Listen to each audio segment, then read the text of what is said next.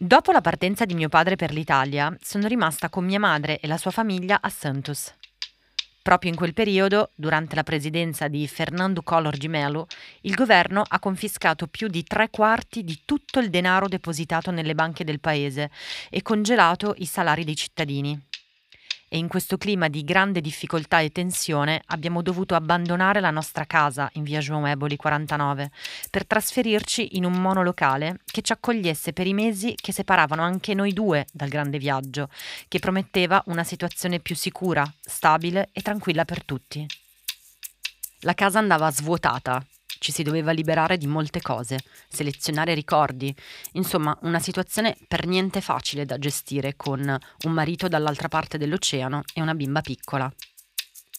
Mia mamma quindi, per praticità e forse per non traumatizzarmi troppo, mi ha mandato per qualche settimana a Santa Branca, una graziosa cittadina, sempre nello stato di San Paolo, a casa di sua zia Teresa, una signora adorabile, affettuosa, amata da tutti, ma devo dire una pessima cuoca. Le riuscivano bene poche cose e il più delle volte faceva sempre qualche pasticcio in cucina.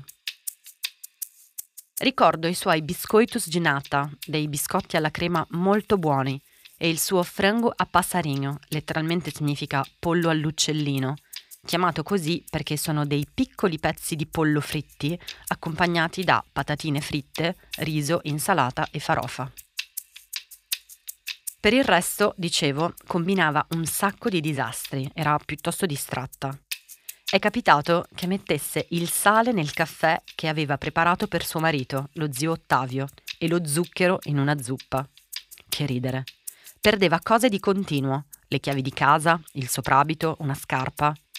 Io mi divertivo moltissimo perché ogni giorno ce n'era una, ma non era mai colpa sua, della stanchezza o della sua distrazione. No, la colpa era sempre du Sassi Pereré, un ragazzino nero con una gamba sola, che si diverte a fare scherzi, a disturbare le cuoche e gli animali dei contadini.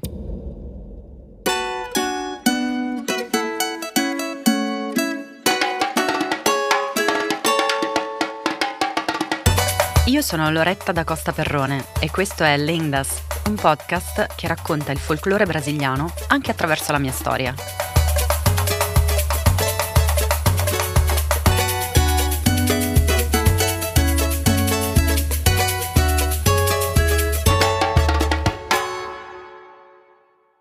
Spiegare quello che rappresenta Sassi Pereré per il Brasile e i brasiliani, al di là della sua storia, che adesso provo a raccontarvi, è davvero complicato.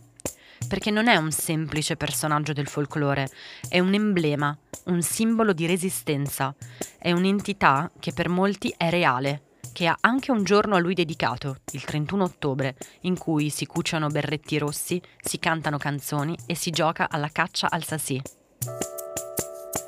Sassi Pereré, un ragazzo con una gamba sola, è il più dispettoso e simpatico essere che popola il folklore. Indossa sempre un berretto rosso che gli conferisce poteri magici. Fuma la pipa, controlla i vortici d'aria, a volte ha le mani bucate, altre volte ha solo tre dita per mano.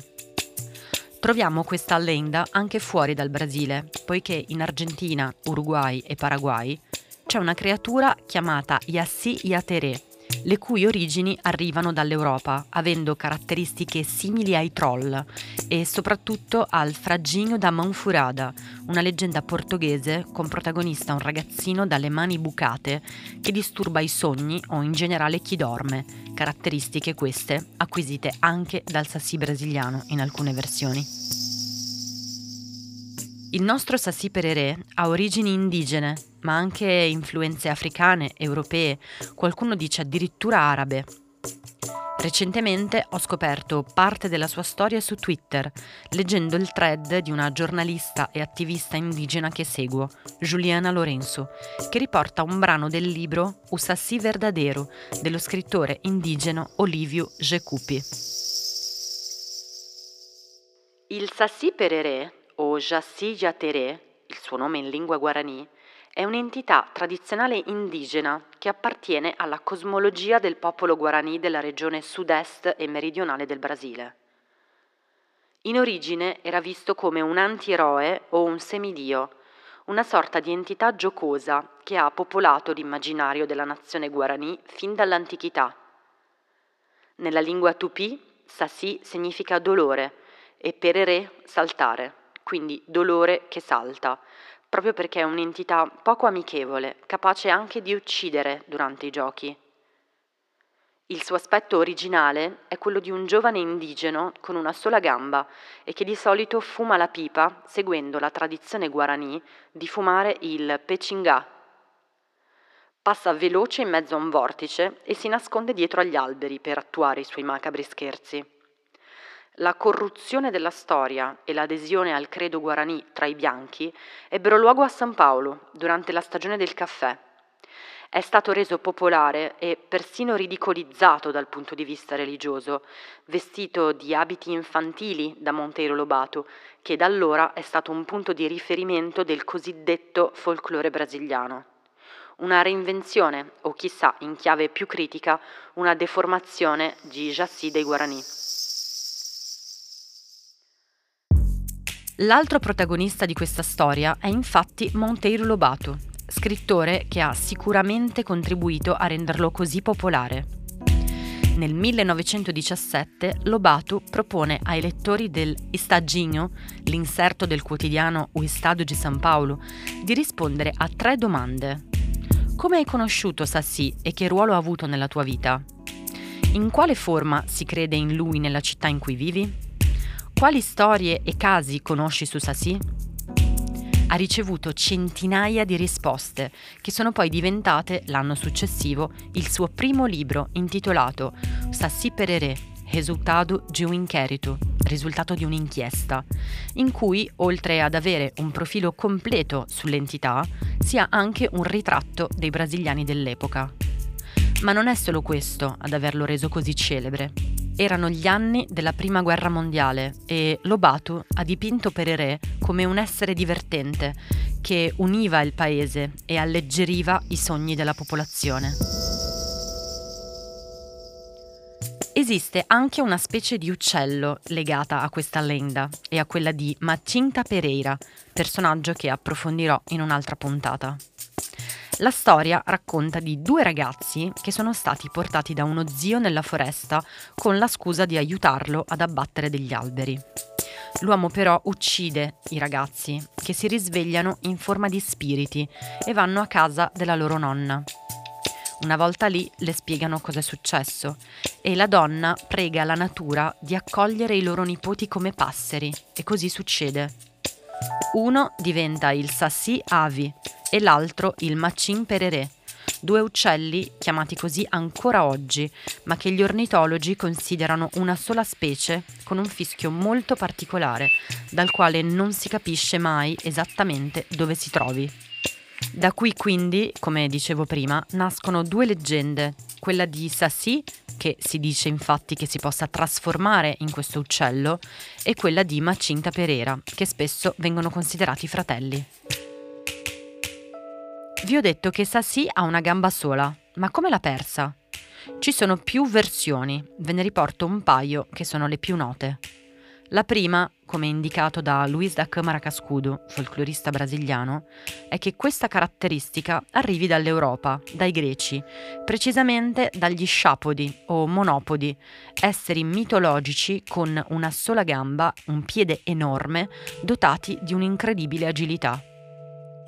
La seconda vuole che venga dalla cultura africana, poiché in molte versioni Sassi perde l'arto luttando capoeira, cioè praticando la capoeira, che mm, non è solo un'arte marziale o una danza, è un simbolo di resistenza, è un'espressione culturale importantissima. Sassi è sempre stato un'entità tutto sommato positiva, che non fa grandi cattiverie, ma solo qualche dispetto, come rompere le uova nel pollaio, far venire mal di pancia a chi mangia cibi particolarmente buoni. Fa inacidire il latte, si diverte ad annodare le code dei cavalli, fa sparire le cose, rompe le stoviglie e fa bruciare il cibo nelle pentole, ma per fortuna ci sono molti modi per tenerlo lontano. Se li avessi saputi prima, li avrei suggeriti alla zia Teresa. Tra i più usati c'è quello di chiamare tre volte la Vergine Maria, che pare non sia ben tollerata da Sassi. Oppure si può recitare un credo, la preghiera cattolica, e farsi il segno della croce. Così non verrà mai più in quella casa. In molti, grandi e piccini, sognano di catturare Sassi Pereré per prendere possesso del suo berretto rosso. Chi dovesse riuscire nell'impresa potrà avere il controllo totale su di lui, che sarà costretto a rivelare e a trovare qualunque cosa gli si chieda. L'unico modo per prenderlo è aspettare che si manifesti attraverso il vortice d'aria, gettare al suo interno un setaccio, che però dovrà essere intrecciato a mo' di croci, oppure si può provare a lanciare una forchetta dentro il vortice e se i rebbi dovessero colpirlo togliendogli del sangue, allora sarà catturato.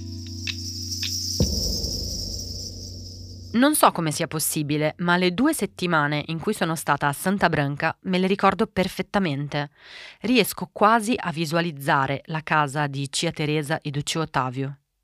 Diciamo che in quei giorni i personaggi del folklore hanno riempito la mia mente, non solo perché la zia salava il caffè, ma anche perché siamo andate in gita a Taubaté insieme a Serginho, un ragazzino che credo sia stata la mia prima cotta, a visitare la casa di Monteiro Lobato, che non è solo la sua casa museo, ma è soprattutto un mondo magico per tutti i bambini, popolato da attori che interpretano tutti i personaggi inventati e presenti nel sitio do Pica-Pau Amarelo, una collana di libri scritti da Lobato che poi è diventata un celebre programma per ragazzi. Purtroppo non ho trovato la mia foto davanti alla statua di Sassi Perere, ma ricordo chiaramente quando mi hanno scattato la foto e quanto ero felice. Anche a Milano, molti anni dopo, questo personaggio è venuto a trovarci, sempre quando io e mia mamma ci mettevamo a vedere un film e lei faceva i popcorn li bruciava o non scoppiavano 9 volte su 10, non so perché. E infatti a un certo punto ha iniziato a comprare quelli da fare al microonde, ma anche lei, tutte le volte, dava la colpa al povero Sassi Perere.